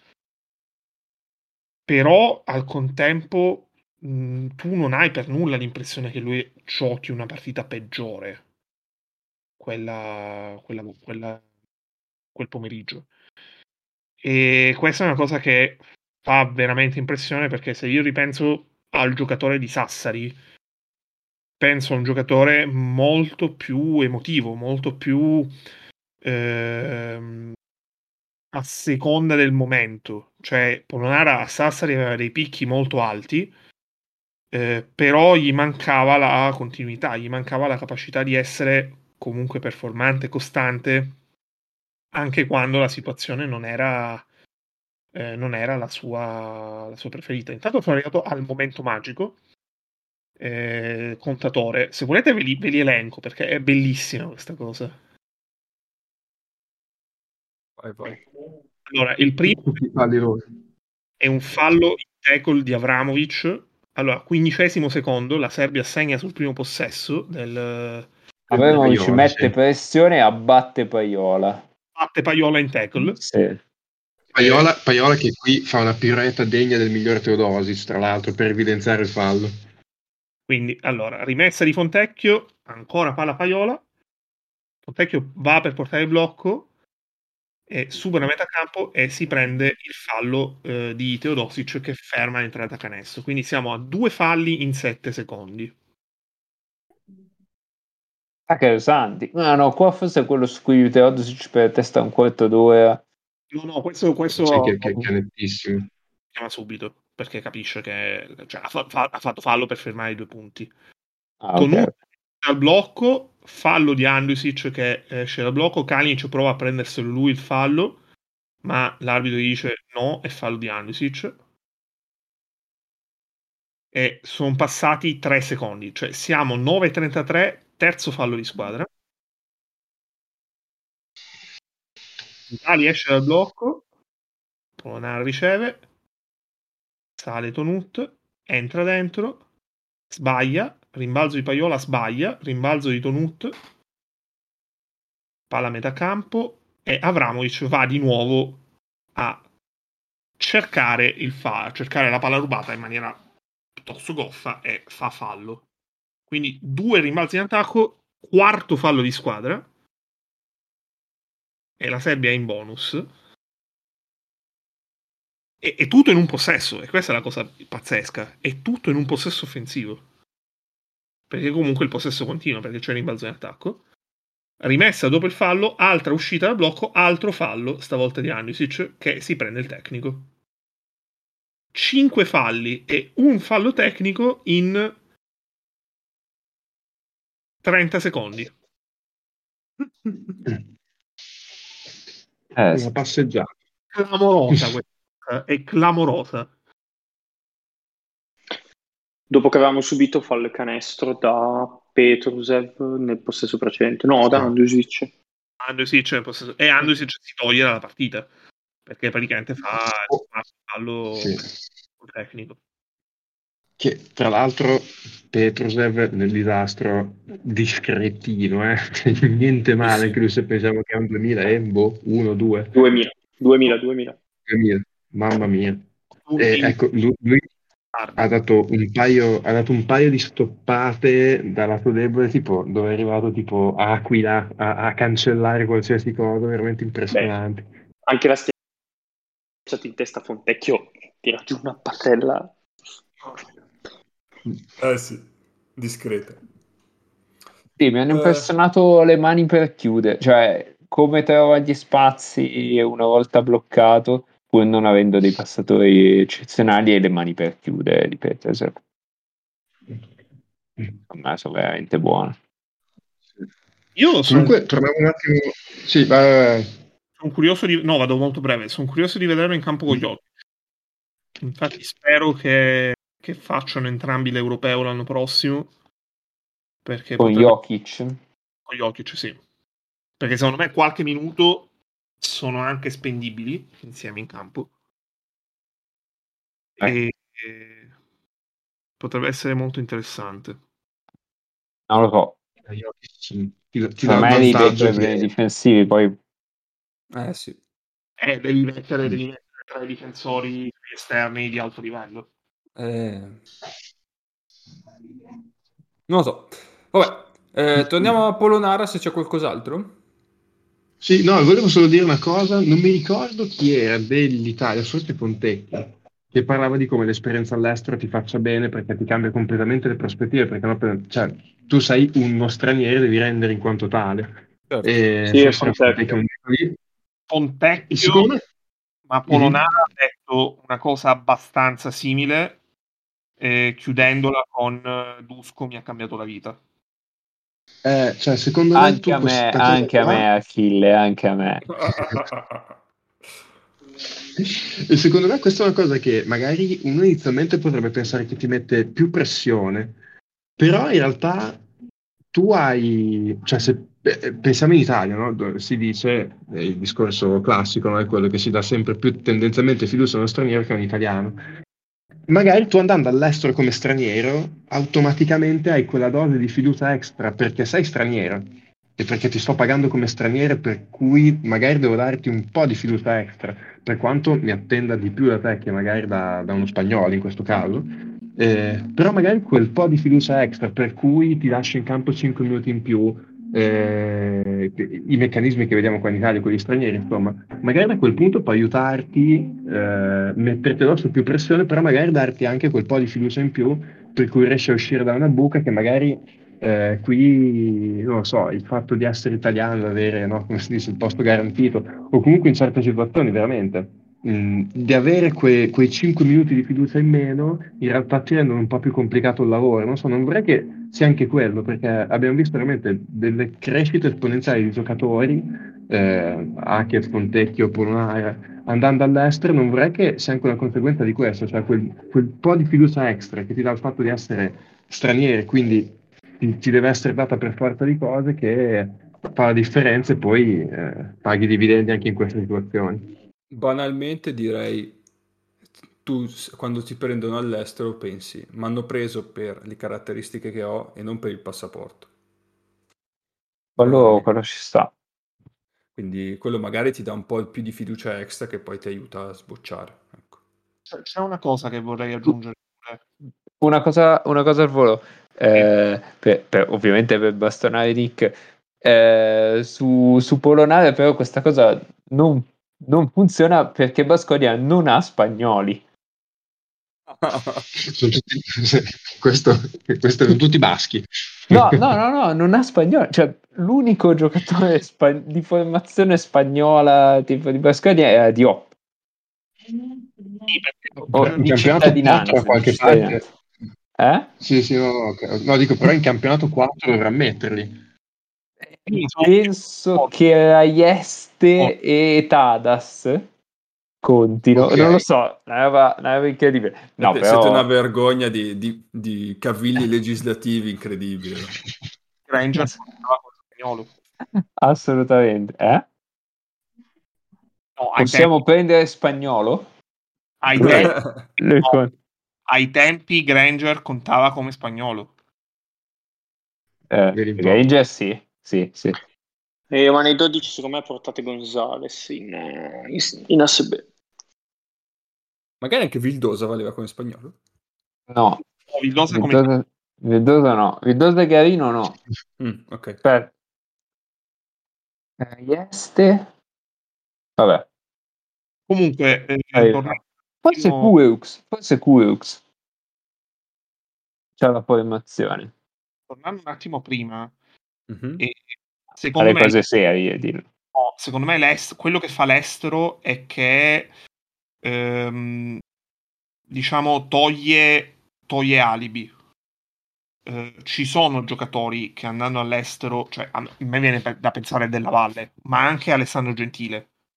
Ci sono giocatori che all'estero, se comunque non sono pronti su tutti i punti di vista, non solo dal punto di vista tecnico, tattico, di maturazione fisica, se non sono pronti non rendono. Della Valle quest'anno non ha giocato una bella stagione, ha un po' trovato il suo posto, ma Della Valle ha trovato il suo posto da cambio al Budućnost, che è una squadra di media Eurocup, e le premesse di Della Valle erano abbastanza diverse da fare il cambio una squadra di media specialista, sì, sì. Quindi cioè lo specialista magari sì, ma in Eurolega infatti. Beh, quindi poi all'estero l'estero in questo senso ti proprio sgombra il campo da equivoci. E uno che secondo me è molto interessante, si parla molto poco, è Michele Vitali. Michele Vitali ha fatto due esperienze all'estero molto diverse tra loro, perché tra l'Andorra che fa semifinale di Eurocup e il Bamberg dell'ultima stagione non credo ci siano molti punti in comune, anche e soprattutto come livello proprio della squadra. Eppure a me sembra che in entrambi i casi abbia massimizzato da entrambe le situazioni, perché il Vitali che va a Sassari è forse il miglior tiratore del campionato in quella stagione, e il Vitali che abbiamo visto adesso in nazionale, magari vedremo l'anno prossimo a Venezia, è un 3&D di bel livello. Poi secondo me sul discorso estero, al di fuori di chi va in Eurolega nelle piazze importanti, è che la stampa che cosa non ti caga, e quindi tu se sbagli 2 o 3 partite di fila la gente intanto non ti vede, non vede le partite, legge se va bene i tabellini, e quindi tu hai la possibilità di non vivere nella bolla di pressione dove se tu sbagli 3-4 partite di fila in Italia, boh, sei già da tagliare, sei già l'ultimo della rotazione qua e di là, quando invece dall'Italia ti vieni considerato solo se fai la bella prestazione. Cioè dalla stagione di Gentile ne abbiamo sentito parlare quest'anno allo Estudiantes quando ha fatto 31 partita, fine, nessun altro sa niente. Idem di Della Valle ne hai sentito parlare quando in finale di ABA Liga ha fatto 19 in gara 2 tipo, e stop. Della stagione che ha fatto a Granca, ma chi se l'è inculato, per dire, e faceva tipo 11 di media forse in Eurocup le partite che ha giocato. Quello ti toglie tanto pressione che qua internamente ti viene messa. Cioè io penso alla stagione di Abbas che dopo il primo mese non fatto benissimo, c'era già chi rompeva il cazzo, e alla fine poi ha fatto una stagione normalissima, senza chissà che picchi, però normale. Idem Micio Vitali, chi se l'è cagato quest'anno che era Bamba, sì. Però vabbè, cioè tu togli dall'equazione la stampa locale. Sì, però molto meno straniero, la stampa locale la senti molto meno in generale. Esatto. Lo vediamo in Italia con gli americani, che comunque hanno un approccio molto business oriented. Però un saluto a Aaron White. Lo vediamo in generale con i giocatori proprio stranieri, anche in Italia. Cioè in Italia non lo so. le stronzate che leggiamo su il giocatore americano di Milano o piuttosto che della Virtus, piuttosto che di Venezia, che sbaglia 3 partite di fila. Sì, ma non affetta più di tanto. Cioè, a me viene da pensare, per esempio, la storia di Dei a Venezia. Dei a Venezia ha avuto dei momenti di down pazzesco dove si leggevano delle robe abbastanza pesanti e poi Dei, cioè, si è ripreso e ha vinto lo scudetto da MVP. Quindi secondo me nel momento in cui tu vai all'estero, tu italiano vai all'estero, la senti meno perché entri in quel mindset che noi vediamo qui con i giocatori stranieri.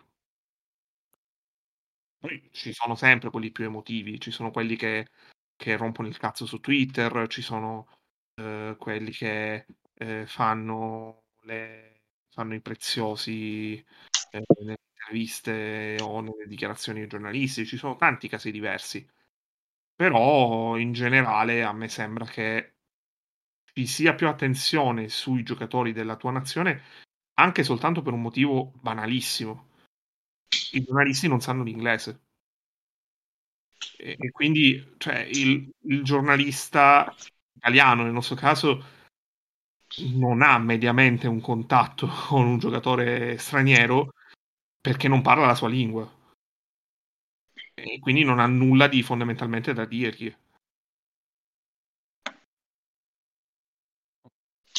Comunque, al netto di tutto, il contesto fa tanto, perché Fontecchio e Polonara sono finiti in 2 squadre che li hanno esaltate per le loro caratteristiche tecniche e avevano al loro attorno allenatori e giocatori di livello, banalmente. E Vitali ad Andorra è uguale. Sì. Invece se penso a Bamberg non saprei, ma ad Andorra... Se penso al Gentile che è andato al Pana, che è una cacciara incredibile, è chiaro che poi... Ma come? Ma Gentile al Pana? Ma cosa vuoi che possa andare in storia? C'era Giorgio Gentile al Pana. Era Djordjevic allenatore del Pana. Mi ricordo che c'era casino.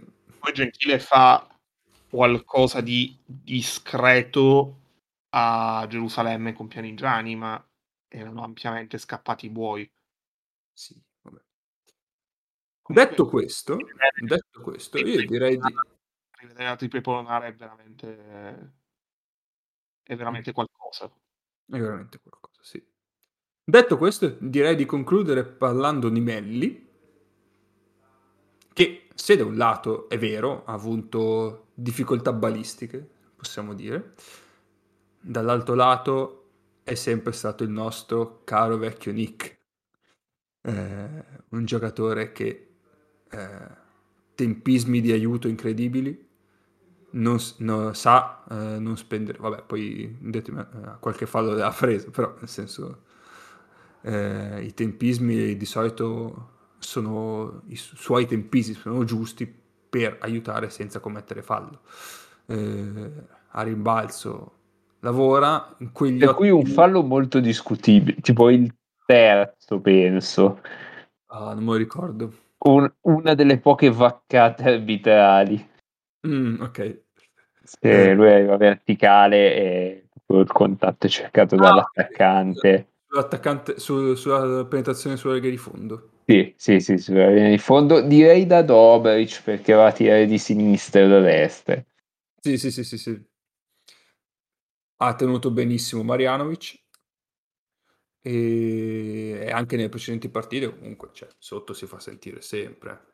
Quindi piano, secondo me, a dire che ha giocato male. Sì, non ha brillato offensivamente, però... Poi fa degli show difensivi senza commettere fallo, facendo perdere il tempo, tempo del gioco, che sono fantastici quando fa ste uscite di un passo, mai troppo poco, mai troppo. In realtà Melli non ha fatto canestro, perché anche in attacco, cioè... tutte le volte che si ritrovava in punta a gestire fondamentalmente l'azione, Io ricordo pochissime scelte sbagliate. Assolutamente.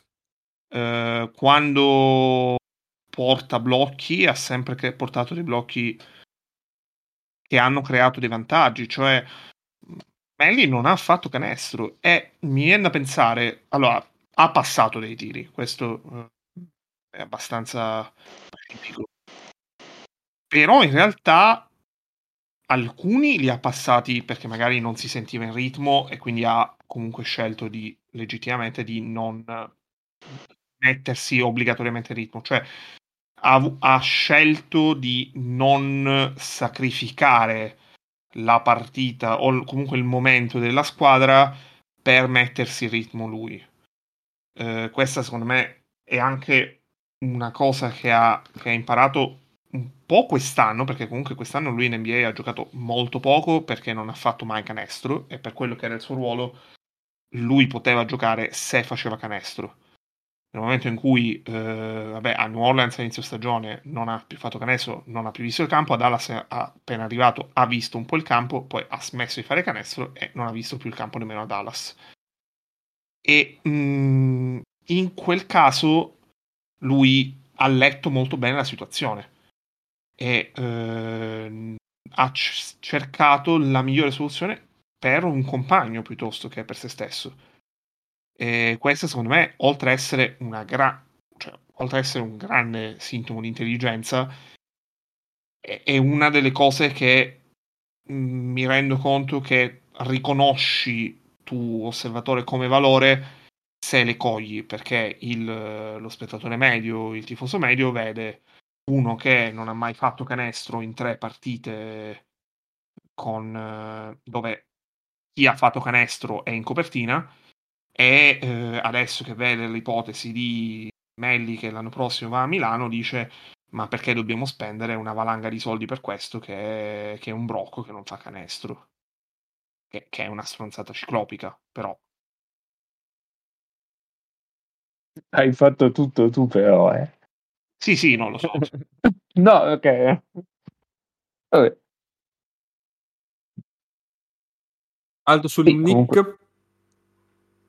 Beh, cioè, quel lavoro su Marjanović... Non so se ci sia al mondo un altro difensore che paga così tanti centimetri da Marjanović in grado di fare una cosa simile. Sempre 3/4, sempre mai a dare una ricezione facile in post basso, sempre a dargli una ricezione 1 metro più fuori, 1,5 metri. E poi ovviamente quelle mani attive a impedirgli di mettere palla per terra per avvicinarsi.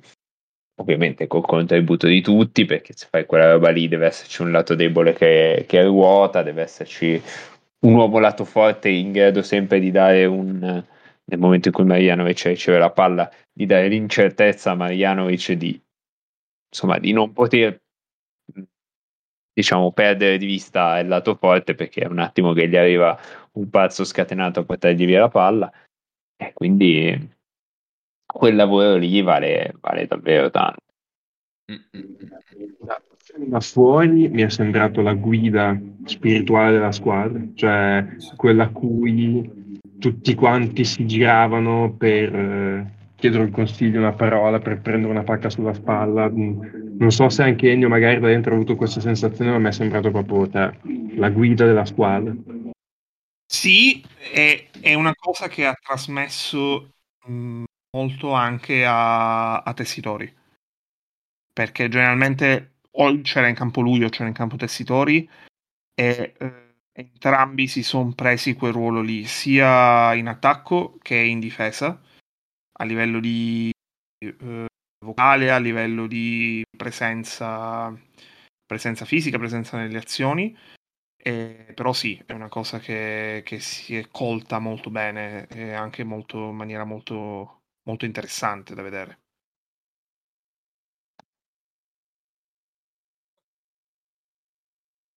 Va bene. Tanto meno 10, attenzione, perché forse... Come la vedi? Non ci prendono più. No. Paiola ha appena fatto 8 secondi, quindi... C'è da soffrire. E poi, allora, vabbè. Dico una cosa e la chiudo come riferimento a questo rewatch, così. La Serbia ha fatto 49 punti in 27 minuti e 46 in 13 minuti. Che è una cosa abbastanza folle, se uno ci pensa un attimo. Sì.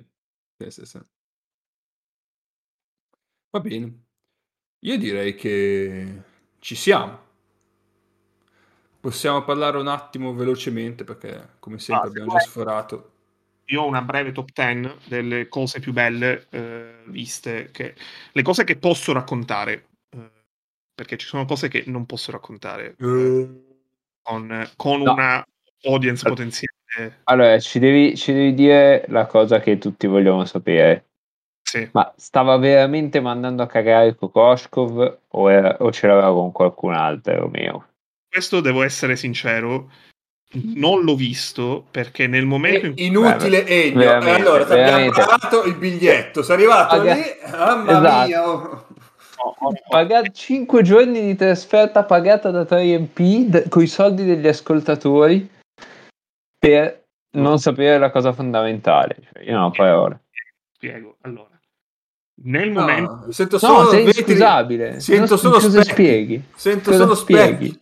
No, io vi dico. Allora, io avevo preparato in testa dei possibili scenari per come se poteva andare quella partita, ma c'era una cosa che non mi sarei mai aspettato in generale da questa partita, che è finire il pezzo prima della sirena finale.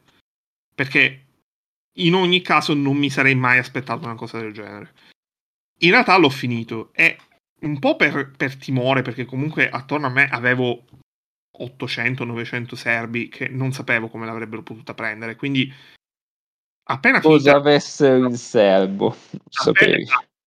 Esatto, appena tipo mancavano, quando Teodosić sbaglia la tripla del -5 fondamentalmente e poi fa il quinto fallo, quindi il momento in cui... No, non mi dire che hai fatto il tifoso occasionale. No, ho finito il pezzo, l'ho trasferito sul mio telefono in modo tale che potessi dare l'input di pubblica dal mio telefono, e intanto c'è l'annuncio praticamente di Melli a Milano e ho messo tutto cioè anche l'iPad che usavo come secondo schermo per vedere la partita, che avevo usato per vedere Germania-Brasile per esempio.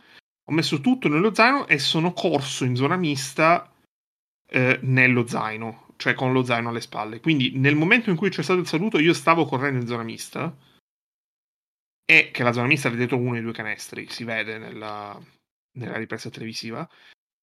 Io non ho visto quello caso, ma non l'avrei potuto vedere perché davanti a me in realtà ho intravisto Vitali che scivola. Perché praticamente Vitali che dopo che Sacchetti manda a fanculo Kokoškov, ma in realtà credo che non abbia mandato a fanculo Kokoškov ma Kikanović, che era uno degli assistenti di Kokoškov, e dopo che manda a fanculo qualcuno comunque l'ha mandato a tirare sassi, cioè. Esatto, c'è Vitali che va per fargli il gavettone con Molin che gli salta di sopra, e Vitali scivola sull'acqua che va a versare praticamente rischia di farsi il crociato perché scivola sulla chiazza d'acqua. Infatti l'account della federazione ha pubblicato la foto. Kapp, io ti denuncio. No, allora quella cosa di Vitali capitò anche a me 5 anni fa quando vinsi il mio di campionato. Ero in ciabatte e scivolai, ma veramente mi rimase sotto il ginocchio, è una cosa veramente spiacevole. Ti fai di prestissimo il ginocchio e penso di essermi fatto tutto. E quindi fondamentalmente questo, però io posso fare la top. Vai. Credo 10 delle cose in ordine. Se l'hai fatta, penso che lo sai il numero. Sì, no, esatto. Okay. Però è un ordine sparso perché sono 10 allo stesso livello. Ok. Allora, le cose... il problema è che non sa contare. Cioè lui ne avesse lì e poi con le dita non... Vabbè, le dita gli sono saltate a Belgrado e quindi poi arriva solo a 8. Una class action su... unisco i due Luca, faccio una querela unica e poi ve la vedete. Sì, sì. Allora, incominciamo dai pasti, dal cibo, del Media Center, che io abituato ai pasti di dubbio gusto della Cina. Praticamente è una cosa che abbiamo abbandonato dopo il terzo giorno lì. In realtà a Belgrado sono stato piacevolmente sorpreso, tanto che per esempio il giorno della semifinale siamo stati serviti con una grigliata di carne, con il purè di patate, cioè una cosa veramente molto buona. E quindi questi, allora, i pasti per i giornalisti che praticamente erano due italiani.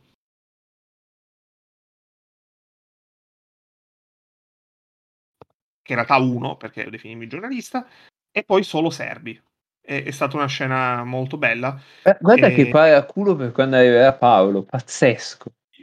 Pazzesco, non si vuole definire giornalista, pazzesco.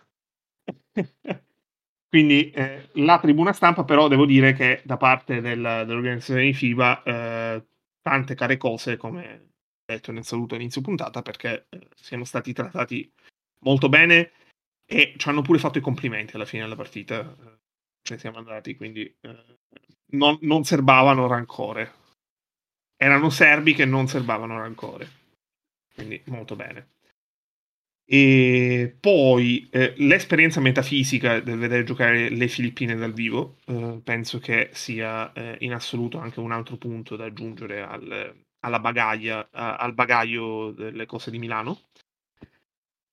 Il vedere, dopo che sono andato a intervistare Mannion un pomeriggio, il vedere i filippini che una volta caricato, perché se ne stavano tornando a casa, una volta caricati armi, tutte armi e bagagli sul pullman, in fila tutti, tranne Kai Sotto, vanno a chiedere la foto a Mannion. E quindi vedi praticamente Mannion che, come un novello Obama, si fa le foto uno a uno con i giocatori. Mannion che prima di quel momento avevo assistito una conversazione con Petrucci in cui parlavano del mare di Ostia, quindi una situazione molto divertente. Poi Repubblica Dominicana e Porto Rico, perché io ho iniziato a distinguerli solamente perché pensavo che a Porto Rico gioca il playmaker di Trento, perché a un certo punto era difficile distinguerli, ma quella era proprio la stanchezza dei giorni. I 10 chilometri camminanti a piedi a Belgrado, che avviso di natura turistica, è una città molto bella, molto caratteristica. Aspetta, tu distingui Paco da Buddy, ma non distingui i portoricani dai dominicani. Esatto. Beh, allora, per dire una cosa, la dominicana aveva l'allenatore Ciccione, quindi aveva delle gote bellissime. Ricordo la mitica vignetta del Buzzer Beater Blog con come si chiamava? Oddio, allenatore di Cleveland del primo LeBron, Mike Brown, esatto, che si indicava le guance e diceva si chiamano gote paffutelle. Una vignetta meravigliosa, la vorrei come copertina, ma non si poteva fare. E allora, quindi Belgrado, che è una città molto bella, molto caratteristica, abbastanza diversa in realtà da tutte le città che ho visto nella mia vita, quindi la ricorderò con piacere in questo senso. E in generale la cosa però da evitare da fare a Belgrado è camminare quando ci sono 38 gradi per lungo tempo, per un motivo semplicissimo: Belgrado è tutta sali scendi, quindi camminare con 38 gradi significa fare salite con una pendenza comunque non indifferente sotto il sole a 38 gradi. E io sono vivo per raccontarlo, però non riprovateci a casa. Poi il biglietto per Tokyo, che è fisicamente un biglietto, ma questo l'abbiamo detto prima. Paolo Galbiati, che il sabato pomeriggio alla fine di Italia, no, il giovedì sera alla fine di Italia-Porto Rico, resta in tribuna stampa a fare video e a selezionare clip con il mousepad dell'Olympiacos. Quindi, come ho detto nel nostro gruppo WhatsApp, c'è anche un po' di free and delta in questo preolimpico dell'Italia. Molto bene. E credo che sono arrivato... La sa sta che c'è la variante delta, quindi... Poi...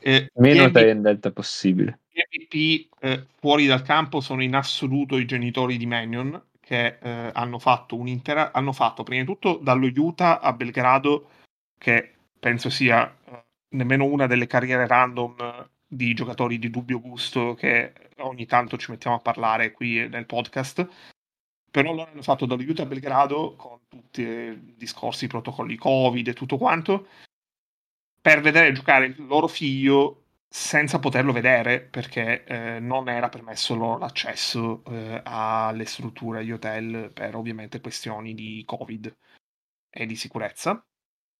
E poi in generale l'esperienza di una partita del genere, perché io non ho ancora realizzato, probabilmente realizzerò giorno 25 quando giocheremo la partita con la Germania, forse non realizzano nemmeno in quel momento. Io non c'ero a Torino 5 anni fa, c'ero a Wuhan, e non credo che tornerò mai più a Wuhan, ma quello è un'altra storia. E contro la Spagna ho visto tutte quelle partite e scriverne comunque stanotte, il pezzo che poi è uscito sull'ultimo uomo, anche in quel senso mi ha fatto rivivere anche quei momenti, quelle partite, la palla persa di Gentile contro la Lituania, la partita in realtà non hai mai avuto una mezza speranza contro la Serbia a Istanbul, vabbè, la partita contro la Croazia a Torino l'abbiamo pure rivista l'anno scorso col programma, quindi figurati. Ieri è stata tutto quello moltiplicato per 1000, cioè è stata proprio una reazione. Io in generale diffido tantissimo di chi in tribuna stampa esulta quando vede una partita. Ieri ho esultato come un disperato in certi momenti, ci provavo a frenarmi, ma poi non ce la facevo più. Ho smesso dopo la tripla di Polonara anche per un discorso di autoconservazione e poi perché volevo comunque conservare un po' di voce per le interviste dopo. E l'ultima cosa, le interviste, cioè da comunque la conversazione con Petrucci, che è comunque particolare, al di là di tutte le osservazioni che si possono fare su l'uomo Petrucci, il presidente Petrucci, che sono tante, e quelle non mi sento ovviamente di farle su questo senso, così in pubblico, soprattutto i giocatori, parlare dopo che comunque nel corso della settimana hai parlato con loro, ne hai discusso con loro, parlare con Fontecchio, quell'intervista, continuare a parlare con Mannion, dove tornavano su anche tutte le cose che ci eravamo detti nei giorni scorsi, i temi che avevamo toccato. Cioè, sono interviste che mi porto dentro, sono momenti che veramente valgono la pena. Questa è un'incredibile fortuna che ho vissuto, perché ci sono persone che lo fanno davvero di lavoro e lo fanno soprattutto per passione nei loro giorni di ferie, come nel mio caso, perché una partita del genere non l'hanno mai vissuta in 10-20 anni. Io l'ho vissuta ed è una fortuna, e spero che con quello che ho scritto, con stasera che ne abbiamo parlato, anche con il nostro tono, di aver un po' restituito quello che è stato quella serata. Perfetto, grazie. Prego. Quindi, dopo tutto questo, direi che siamo giunti alla fine. Ah, poi vabbè, in Canada ha vinto la Repubblica Ceca, che solamente perché per lo scherzo del destino non è uscita nel girone contro l'Uruguay, che a momenti stava per fare il Messico del torneo canadese, solo che ha avuto un poco più di sfortuna perché con la Turchia ha perso in volata, in rimonta subita, e con la Repubblica Ceca ha perso l'ultimo tiro, peccato. Dicevo, quindi siamo arrivati alla fine e quindi ci salutiamo. Con questa puntata si conclude, attenzione, la terza stagione di FreeMP, probabilmente adesso sì, adesso questa stagione si conclude qua, poi probabilmente, adesso non sappiamo ancora come, adesso ci organizziamo, ma in qualche modo una certa copertura, quel bel eventino lì che fanno in Giappone tra il 23 luglio e l'8 agosto, cerchiamo di coprirlo. 23 luglio, 8 agosto? L'8 agosto è il mio compleanno, quindi facciamo una puntata del mio compleanno. E guarda, il 23 è il mio invece, vedi? L'hanno fatto sulle date dei film, pazzesco. Ah no, Ennio, io volevo chiederti una cosa, perché ovviamente è una stronzata, questo lo sapete già. Perché tu qui su 3MP vieni a parlare del pezzo che hai scritto per l'ultimo uomo, ma sull'ultimo uomo hai scritto che è l'inviato ufficiale di 3MP. Credo di aver scritto nella bio che faccio un podcast sul basket. Certo, ovviamente. Devo aggiungerlo, obiettivamente. Chiederò la bio che non legge nessuno. Non ho capito, tutti. Guarda te. Va bene. Nel pezzo che ho scrittuo per il tuo... Te lo sei meritato quello che ti ho scritto in chat. Te lo sei meritato. No, vabbè, adesso... No, effettivamente no. Non ha, però... Niente. No, non posso dire. Vabbè. No, non se l'hai meritato. Va bene, dai. L'hai letteralmente meritato. No! Diciamo al 40%. Come Amanda, ma che cazzo dici? Va bene, dai, allora vi salutiamo, ci sentiremo quindi prossimamente per le Olimpiadi, vediamo come, vediamo quando, stateci bene. Olimpiadi di atletica leggera, ricordiamo. Sì, c'è pure il nuoto, tra l'altro, perché soprattutto sì. L'inizio del torneo di basket coincide più col nuoto che con l'atletica. Vabbè, sarà un grande momento per Frenicchia. Così si poteva vedere anche il basket. Poi soprattutto Cape c'è il 3 contro 3. No. Allora, abbiamo detto basket, però, Sì. Ma a me il 3 contro 3 mi stuzzica, è inutile. Madonna. Lo prendo. Beh, io me ne vado. Voglio vedere se poi magari vinciamo medaglia. Che cosa fai? No, me ne frega, cioè proprio... Ma vinciamo chi? Ma io tipo la Lituania. No, aspetta, allora, io direi che possiamo chiudere questa cosa. Io voglio leggere un attimo le nazioni che... vabbè, tanto ormai è andata in vacca anche questa. Dai, che sono già tutti, perché obiettivamente ci sono... È dura come la partita di ieri. Sì. Allora, allora, intanto sono 2 tornei da 8 squadre. E... Scusate, voi vi siete persi un clamoroso chiusura di microfono sulla sirena, nel senso che stavo starnutendo e ho chiuso il microfono al volo, quindi questa cosa meglio del tiro di Satoranski, ci tengo a sottolinearlo. Allora, 2 tornei da 8 squadre, la formula è molto concentrata, come tradizionalmente contro 3, si giocano più partite in un giorno, ad esempio, eccetera, eccetera. Cosa dice pomodoro e pomodorino? Dai, fai il concentrato. Esatto. Questa è una citazione da Pulp Fiction, non è mia. Nel torneo maschile abbiamo il Giappone, che però gioca solamente il torneo maschile, non gioca anche il torneo femminile, perché poteva qualificare solo una squadra e ha squalificato quella che è la squadra migliore. Poi Cina, Russia, Serbia, quindi la Serbia fa l'Olimpiade, quindi Kokoškov può stare tranquillo che comunque non hanno fallito l'obiettivo. Polonia, Olanda e Belgio. Quindi fondamentalmente il torneo maschile sono 2 asiatiche e 6 squadre europee. Come il Belgio. Sì.